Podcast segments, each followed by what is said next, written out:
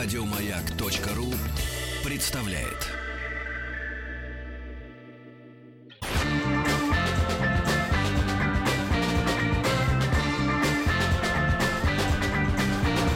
Сергей Стилавин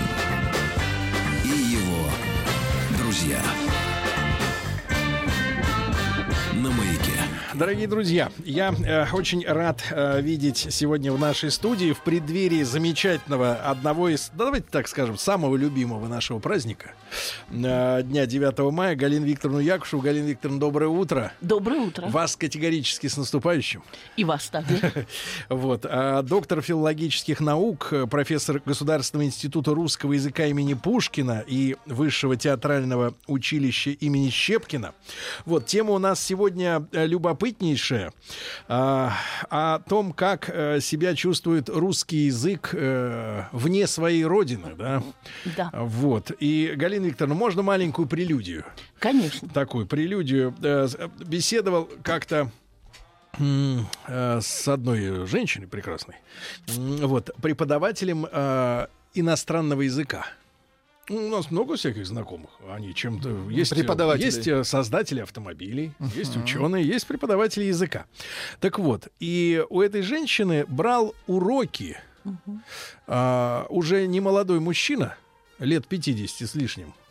Вот, э, хотел выучить английский, потому что его родной ребенок, мальчик, Ага. уехал с мамой на ПМЖ в Канаду, Ага. и он не умеет говорить по-русски. Да. И отец, чтобы разговаривать с родным русским Мгм. ребенком, должен брать уроки чужого языка.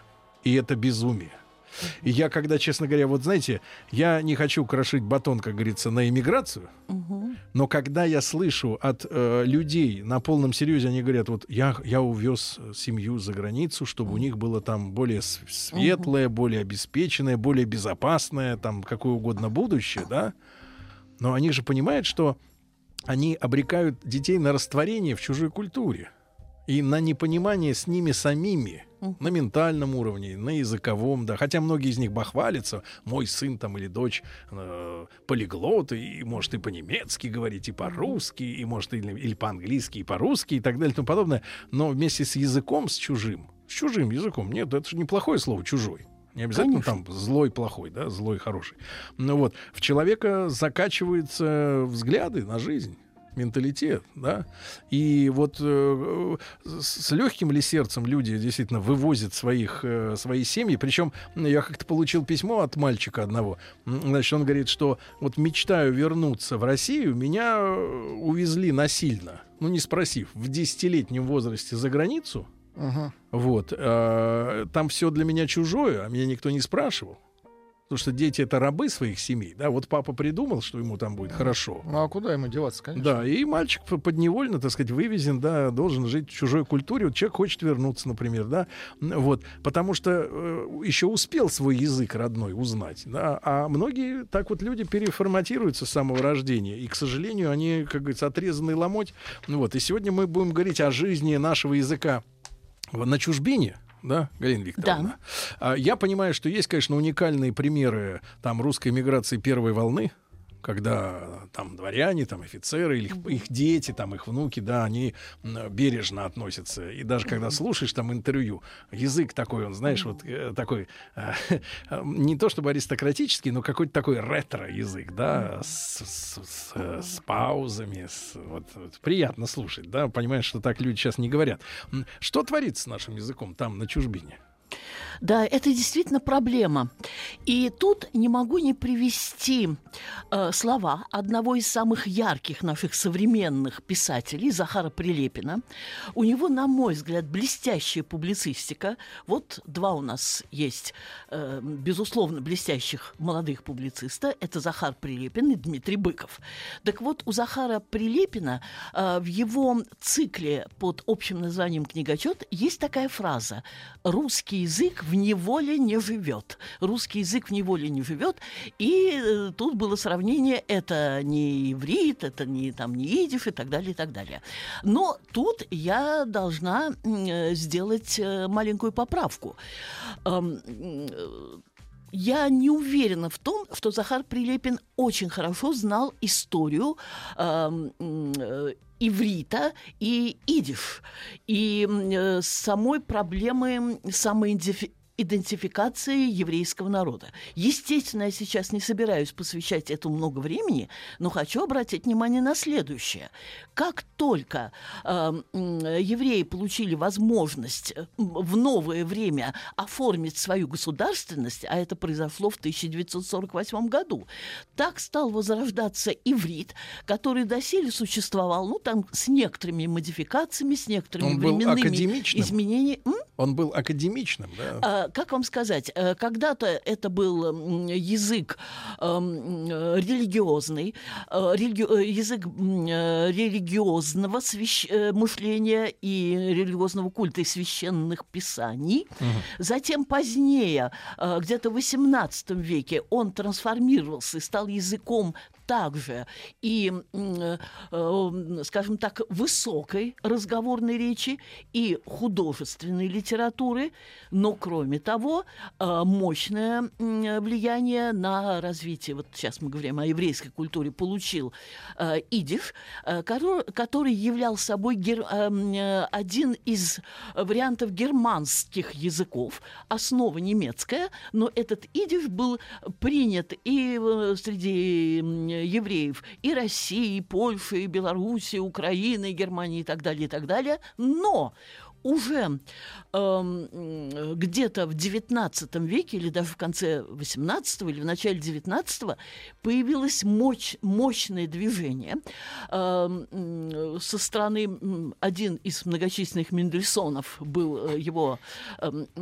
э, скажем так, э, основателем и стимулятором э, движение, которое призывало как раз адаптироваться евреев к странам своего э, проживания, впитывать их культуру, их язык, э, и э, таким образом э, не чувствовать себя в изоляции. Но, повторяю, это было еще до создания государства Израиль. А надо понимать, Поэтому... что э, иврит и идиш это вообще совершенно разные языки. Это разные языки. То есть они вообще ни в чем Абсолютно не... разные. А как же, получается, после образования Израиля удалось да. людей научить говорить, ну, условно говоря, на книжном так языке? Так Потому вот. что вот есть латынь, например, он, Я он мертвый, думала, да? да? Мертвый, да. да. Вот, мертвый. Ну, если вдруг возродится Древнеримская империя, ну, я, э, конечно, это у меня такое несколько шутливое замечание, поскольку итальянский язык называли latino vulgata, вульгарной ну, да, латынью. Тут прямая есть связь.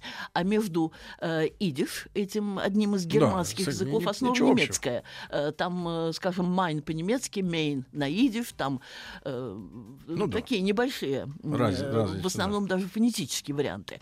Э, да, удалось, удалось. А Но... как, получается, люди, не носители языка, начали учить детей говорить на, Нет, а, на том, вот новом я, этом я для сказала, многих языке? Я уже сказала.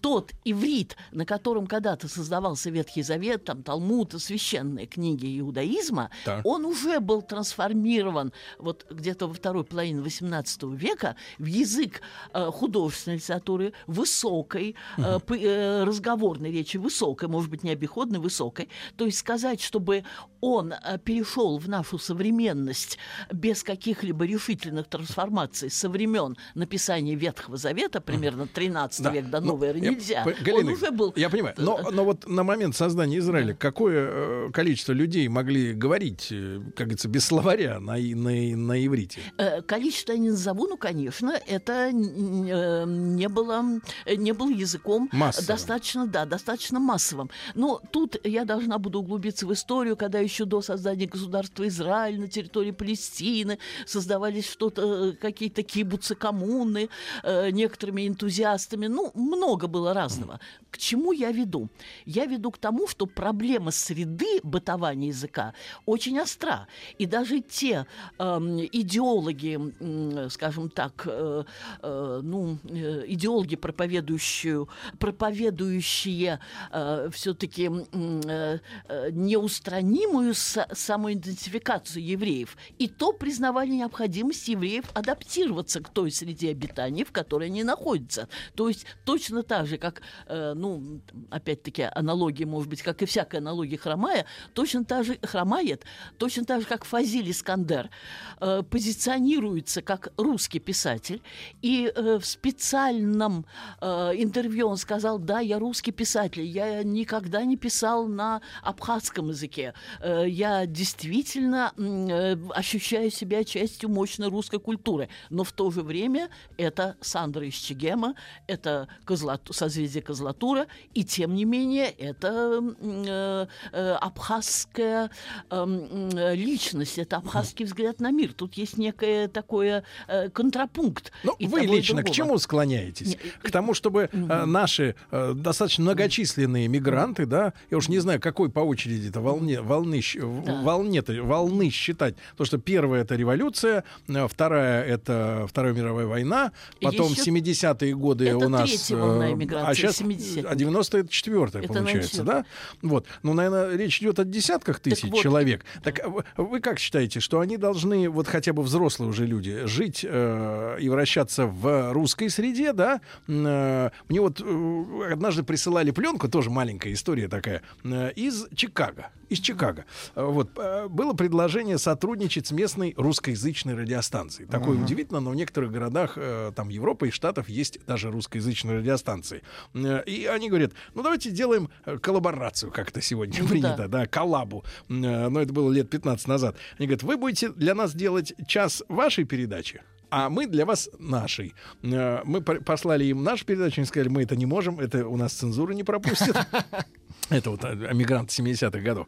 А мы их послушали. Там передача заключалась в следующем образе, образом. Э, строилась. Э, ведущий э, звонит женщина и говорит, алло, это Сара с 21 улицы. Если у вас сломался, сломалось крыло от Плимута там 63-го года, то починить можно в бараке таком-то, бокс таком-то, улица такая-то. Вот такое вот объявление, да, полуодесское, полу что-то, какие-то объявления о взаимных услугах. Но я чувствую, что вот эта иммиграция, она держит, да, русский язык. Они общаются. То есть есть же легенды даже, и даже правда, что на Брайтоне вот есть Конечно. русские вывески и так далее.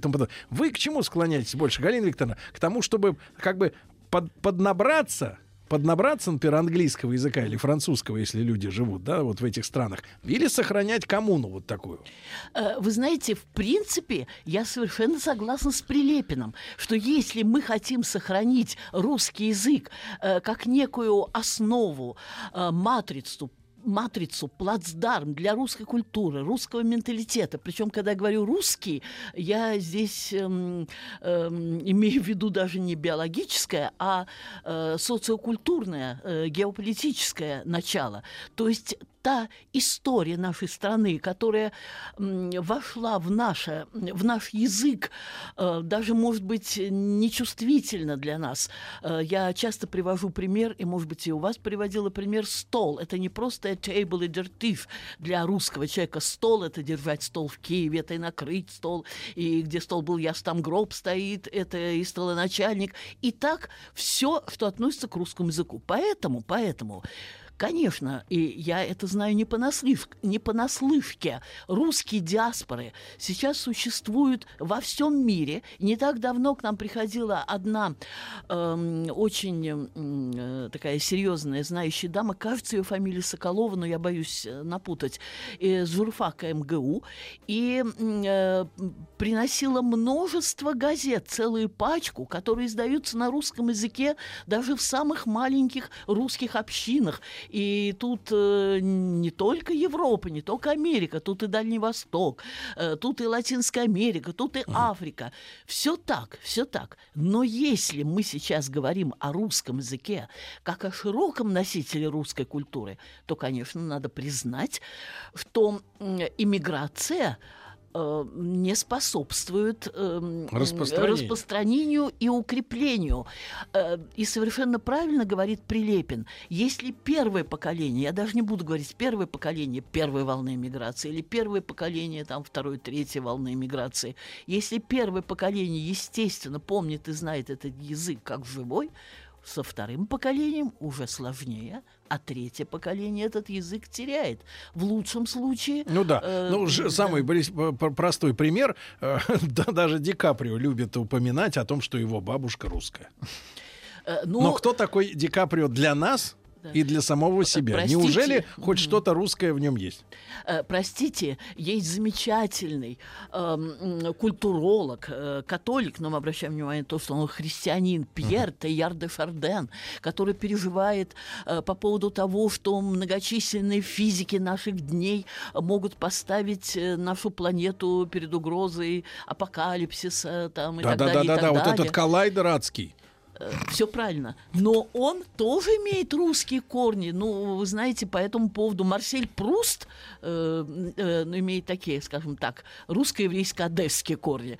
Но не- э, так или иначе, когда э, составляют энциклопедии, определяют национальность писателя, то ее определяют по языку, на котором он пишет, потому что язык — это наиболее активный, наиболее э, авторитетный, наиболее представительный носитель той или иной культуры.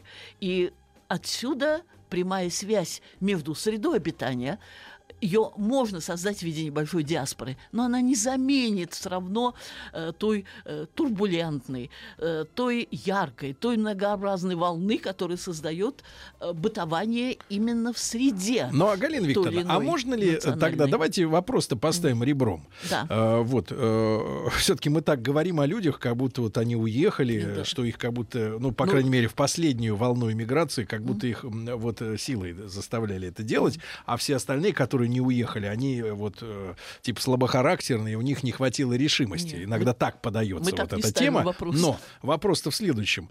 А, люди у людей изначально не было необходимости э, в русской языковой Ну да. среде как в основополагающей э, штуки в их жизни. У них основополагающее следующее. Э, деньги, Поняла. другое устройство общества, другая материальная среда, другой материальный фон и так далее. и подобное. Кому-то нравятся пальмы, кто-то говорит, что в России слишком плохой климат, здесь все хорошо, но я не могу здесь 9 месяцев в году зима и так далее и тому подобное. То есть люди, для которых язык да, и национальность своя собственная, да, не является, в принципе, э, самой главной вещью в жизни. Определяющим. Вот они, это отрезанный ломоть. А что мы, собственно говоря, по их поводу вот так вот льем крок- наши крокодилы слезы? Они нуждаются в том, чтобы мы так оплакивали э, вот кончину языка в их, э, в, в- в- в их, так сказать, э, материализации. Э, э, Сергей, Да. а, эта проблема уже очень хорошо освещена э, мировой культурой. Особенно она стояла остро, и вы со мной согласитесь, даже не в нашей стране, а в Германии времен фашизма, когда очень многие представители немецкой культуры, причем я так говорю несколько казенно, представители немецкой культуры, выразители немецкой культуры, души немецкой культуры, очень многие мигрировали, э, не, не, э, ни- никоим образом не совпадая с гитлеровским режимом. Я уже не буду говорить о Генрихе Томасе Манне, э, я, скажем, скажу о Ремарке, э, или там, э, ну, Герман Хесце э, и, и так далее, и так далее. Но они-то, Галина Викторовна, не за куском хлеба-то ехали, а просто Ка- жить так не вот могли я там. к чему веду. Сама проблема, я поняла, сама проблема. Я тут э, назвала писателей, но б- такие были, таковыми были не только писатели. Существует понятие внутренней миграции. Эти люди могут остаться, но э, они могут э, противостоять всему тому, что они видят. А, Они кстати, могут- кстати, Галина Викторовна, а вот вопрос. А есть ли вы в миграционной среде, в иммиграционной, кстати говоря, писатели? Мыслители, да. А, э, Вы сейчас мне, конечно же, приведете в пример э, э, авторов, которые уехали там с первой волной, да, это, разумеется, Почему? естественно. А Есть. вот сейчас, вот это, как А, говорится, Михаил Шишкин. да, вот это, пожалуйста. грубо говоря, продуктовая А, иммиграция, вы да. сейчас говорите, ну да. Продуктовая. Это, да. Вот в этих диаспорах Колбасная созревает миграция, ли, да. созревает ли какая-то мысль культурная русская? Мы можем поставить на одну полку вот этих мыслителей с теми людьми, которыми мы гордимся, как с нашими соотечественниками. Хорошо, в таком случае я подойду к ответу на ваш вопрос с другой стороны. Так.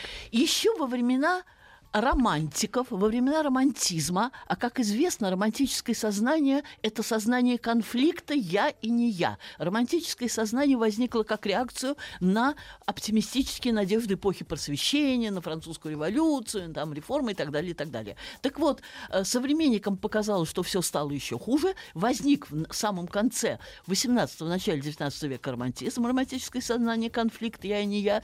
Именно тогда возникло представление о двоемирии. А раз есть двоемирие, то есть обитатели одного и другого миров. То есть есть художники и бюргеры. Причем художники далеко не, все, не всегда писатели и актеры. Это люди, которые способны жить духовным наполнением. Да, и просто бытия. быдло, правильно, по-нашему. И, и филистеры. Э, Филистер это, кстати, по-немецки мещанин. Но когда мы говорим по-русски, мещанин у нас Да. э, несколько, несколько, несколько социально э, локализованное понятие. А филистер это человек, которому мы только мовки, мы ждем кормежки. Если есть, это я процитировала, кстати. Да, да, Галина прекрасно. Викторовна, а мы вот на, этой, на, на- на этом надрыве, на этом надрыве, вот э, прервемся ради новостей, новостей спорта. Галина Викторовна Якушева, доктор филологических наук, с нами сегодня, друзья мои. О нашем языке за пределами России мы сегодня говорим.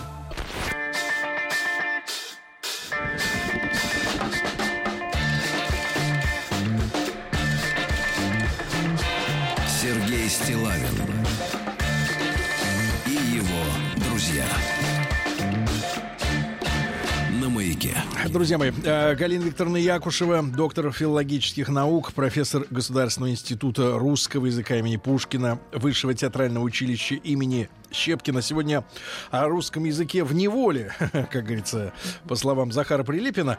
Э, Вот тему мы взяли. Э, Периодически в нашей стране проходят конгрессы соотечественников. Конечно. Вот. А Галина Викторовна, ну вот, может быть, вы сейчас продолжите мысль. Э, Вот такая может, ремарка.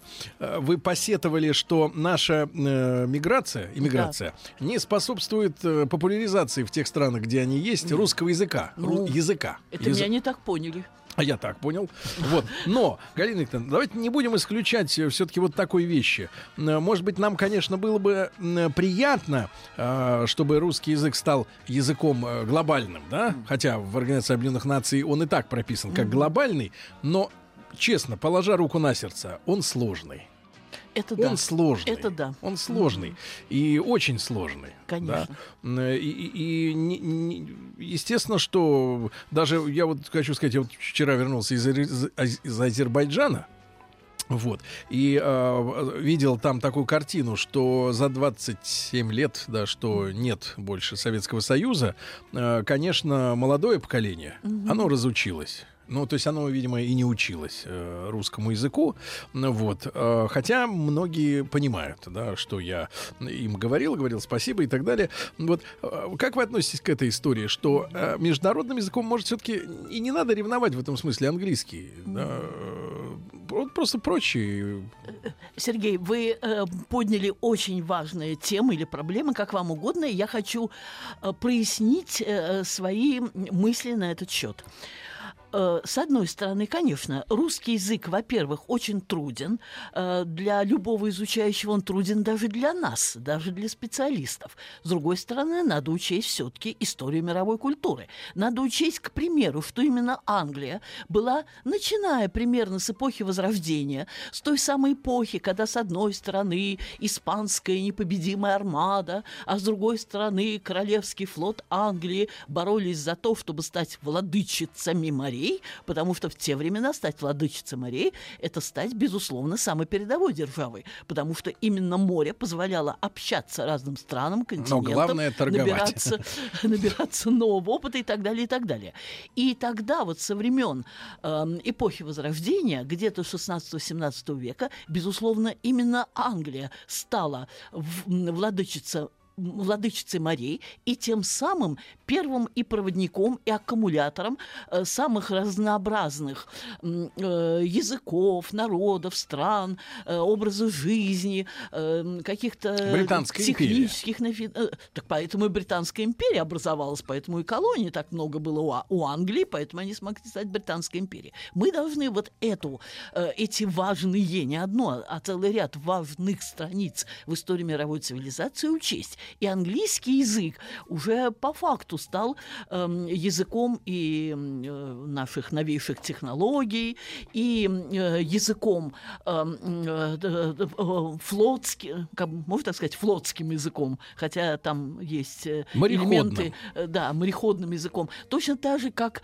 э, латынь является языком медиков и юристов. Это со времен Древней Римской империи. Вы знаете, что э, римское право в основе мирового права и кодекс Наполеона тут и все прочее, прочее, мы, прочее. Э, и ди, мы, правда, и не, по... не по собственной воле, но, да. но, но тем не менее ну, да. тоже вот в последние вот несколько месяцев при, привнесли в мировой лексикон э, слова, например, новичок. Конечно, конечно. Хватит. Нет, но я подчеркну, не по своей воле, но тем не менее это русское слово, которое внесли, так сказать, да. Э, я к чему веду? Что вопрос так мы не ставим, чтобы русский язык стал первым и главным языком мирового общения, хотя бы потому, что это процесс естественный, органичный. Э, развиваются так или иначе страны и континенты нашей э, Вселенной, нашей Земли, и вот по какому руслу пойдет развитие, то русло и выявит наиболее востребованный, наиболее объединяющий, наиболее мощный язык, с одной стороны. То, что у нас, э, то, что наша э, эмиграция так или иначе способствует, э, с одной стороны, популяризации русского языка, не случайно создаются вот нашим институтом русского языка имени Пушкина пушкинские центры э, в самых разных странах, чтобы были некие э, такие э, очаги распространения русского языка, русской культуры, э, дни там и русской письменности, и русской литературы и прочее, прочее, точно так же, как у немцев есть центры Гёте в, в разных странах, у испанцев сервантовские центры и так далее, и так далее. Но, но, если речь идет, вот вы, мы сейчас заговорили об иммиграции, колбасной или духовной и так далее, и так далее. Если иммиграция чисто э, колбасная, то я не знаю вообще, в какой мере стоит э, жалеть о такого рода иммигрантах, потому что не уверена в том, что оставаясь жить в нашей квартире, ру, ну, российской, русской квартире, они бы э, что-то новое привнесли, потому что это чисто потребительский подход к стране. Если же иметь в виду другое, либо ты уезжаешь на какое-то время, точно так же, как после перестройки э, к нам же вернулись многие, то, тот же Войнович, тот же Аксенов, ну, не успел вернуться э, э, э, Андрей Донатович Синявский, э, супруга увернулась. Таких примеров очень много. Есть еще и другой пример. Можно, это тот пример, к которому призывала, призывал пойти один из Мендельсонов, э, еврейское общество, еврейскую диаспору, в то время, когда еще никто не знал, что будет государство Израиль и будет место некой государственной идентичности. Призывал адаптироваться к культурам тех, тех стран, где э, они живут. И таких примеров и в нашей культуре, и в нашей литературе, и там Исаак э, Левитан. Ну, и, правда, тут ведь тут... какая, какая, Галина Викторовна, ну, э, с, с нашей-то, с российской, грубо говоря, да. ментальностью, какая обратная, это обратный процесс идет. Вот я смотрю за всеми этими делами. Значит, тема такая, что те люди, которые живут постоянно там, угу а, а, тащат, просят, чтобы им привезли черный хлеб, огурчики, да, там э, и селедочку да. и так далее, и гречу. Угу. А наши люди, извините меня, если ты посмотришь, ведь Россия а, а, очень а, прогрессивная страна с точки зрения впитывания традиций других народов. Конечно. И как только занавес открылся, да, с 90-го года, он, ну вот на примере той же кухни, да, дело к обеду, давайте, это вам спасибо огромное за рулет. Вот, Галина Викторовна, но а, тема-то какая?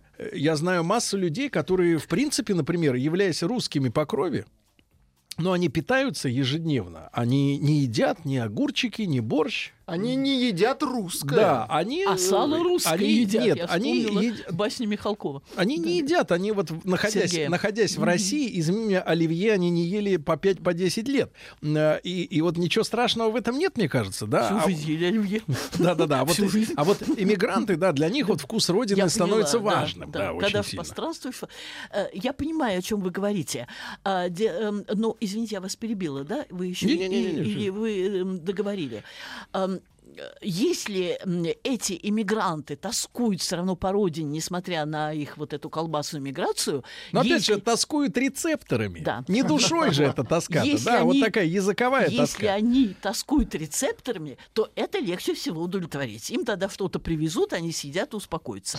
Если же, если же они тоскуют по образу жизни, манере общения, по лицам, э, мне трудно объяснить. Э, э, Мне приходилось подолгу жить в Германии, и э, я преисполнена большого уважения к немецкому народу, и сейчас иначе смотрю на Вторую мировую войну, думаю, что это было большое испытание, большое большая трагедия и для немцев тоже, но тем не менее, как бы хорошо, в гостях хорошо, дома лучше, как бы хорошо э, не было за границей, ну и в других странах я бывала, правда, не так долго, все равно по-настоящему дома чувствуешь себя дома. Но я еще не договорила. Есть и еще один вид иммиграции. Я не знаю, как его назвать. Вынужденный, деловой.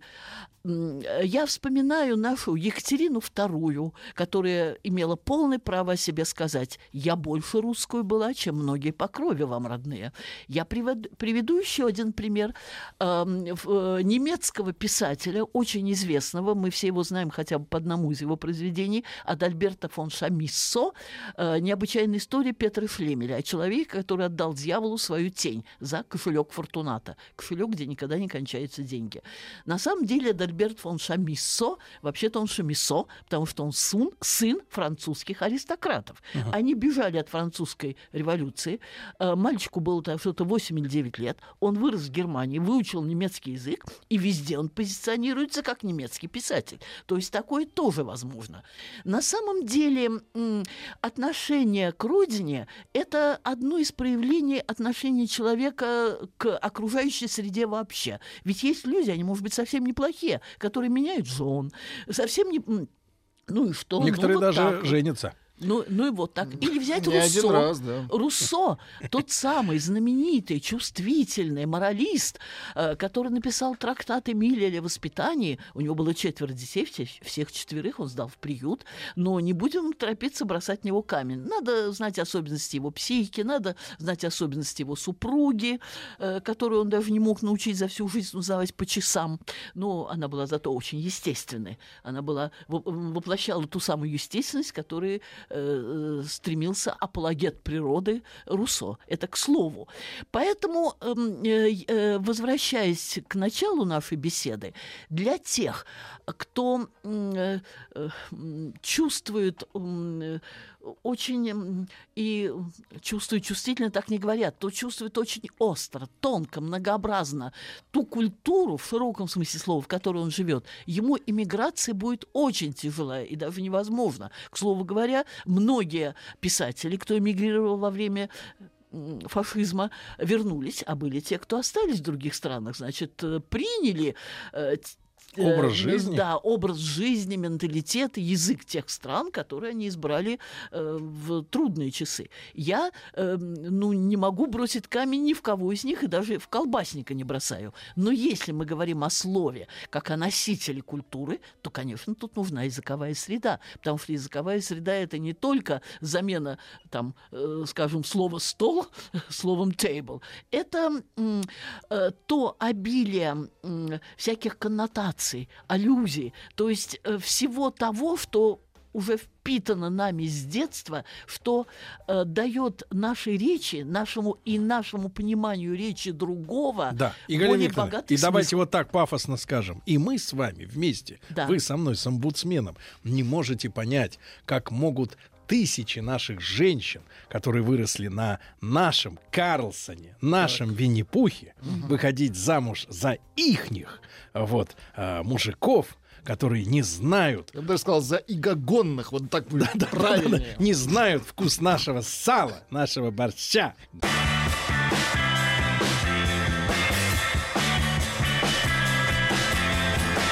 Сергей Стилавин и его друзья. Маяке. Друзья мои, с Галиной Викторовной Якушевой, доктором филологических наук, профессором Государственного института русского языка имени Пушкина, Высшего театрального училища имени Щепкина, также профессор, мы продолжаем говорить о русском языке в изгнании. Галина Викторовна, а вот такой момент. Вы с точки... Вот, вот как, так сказать, э, специалист.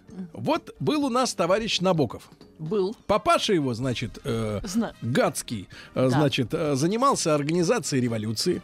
Вот, э, за что на него покушались э, впоследствии. Но э, Лолита была написана на английском, да? Вот, Галина Викторовна, с вашей точки зрения, понятно, что мы имеем э, и на русском версию, да, для, не, так сказать, невнемлящих иностранной мове. Но, Галина Викторовна, вот вы скажите, можно ли считать Лолиту написанную русским человеком, энтомологом, хорошо, значит, э, значит, реально русским произведением, хоть в какой-то смы- степени. По языку, по стилю, по глубине проблематики, не знаю, по богоискательству, там, не знаю, если уж так уж. Да. Если вы откроете любой справочник, любую энциклопедию, вы прочтете следующее. Вот если, к примеру, я упоминала Искандера, Фадиль Искандера, Да. там будет написано русский писатель, хотя вы помните Сандру Чегема и, Да-да-да. и etc. etc.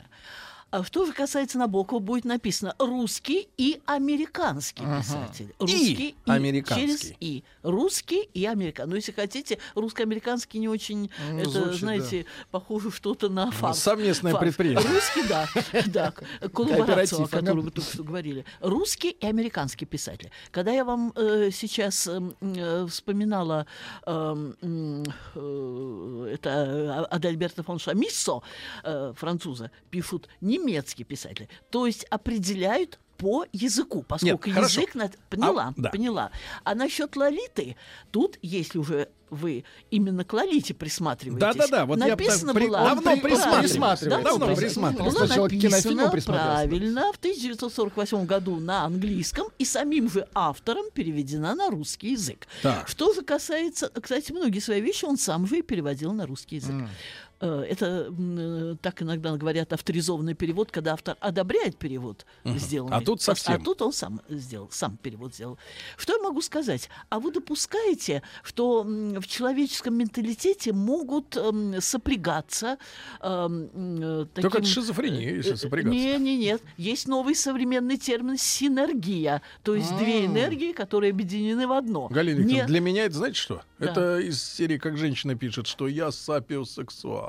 Нет, простите. Когда простите. женщину возбуждает мозг мужчин. Но кто Хорошо. видел этот мозг, он же под черепом. Простите, э, в таком случае вы допускаете, что Маяковский, который вырос э, в Грузии, тем не менее потом э, жил в, в центре России, то есть вы что, считаете, что в нем или не как... гру- Ну да, тут может быть грузинское с- э, м, прошлое не Ну, сказал. ри- ритмика Есенин. грузинская, Подождите, согласен, как в танце. Есенин, Есенин. Так он что, всегда деревенский, никогда в нем не появлялось ничего? Ну, я сразу вспоминаю с Есениным сложные Не-не, Галина э, а я вот хочу именно посмотреть, с вашей точки зрения, сама слог э, набоковский, Да. он русский? Вот, Или э, это да. такой э, international или еврослог такой? Как бы Вот есть в нем что-то говоря, такое, что перекликается с классиками? Э, Вы знаете, честно говоря, мне приходилось читать в исследованиях на литературоведах, литературоведов, что стиль Набокова признают едва ли не образцом для стиля русского писателя 20 века. Кто это признает? Да, я с этим, Кто? не- я этого не чувствую, не писатели. чувствую я этого. Я скорее, эм, э, ну, склоняюсь к вашему определению. Но опять-таки, Ну давайте, были- Галина Викторовна, у меня Подождите. поразила мысль, можно короткая. Вот во Франции есть прекрасный закон. А, только то может называться коньяком, что в провинции коньяк выращено и А. сделано.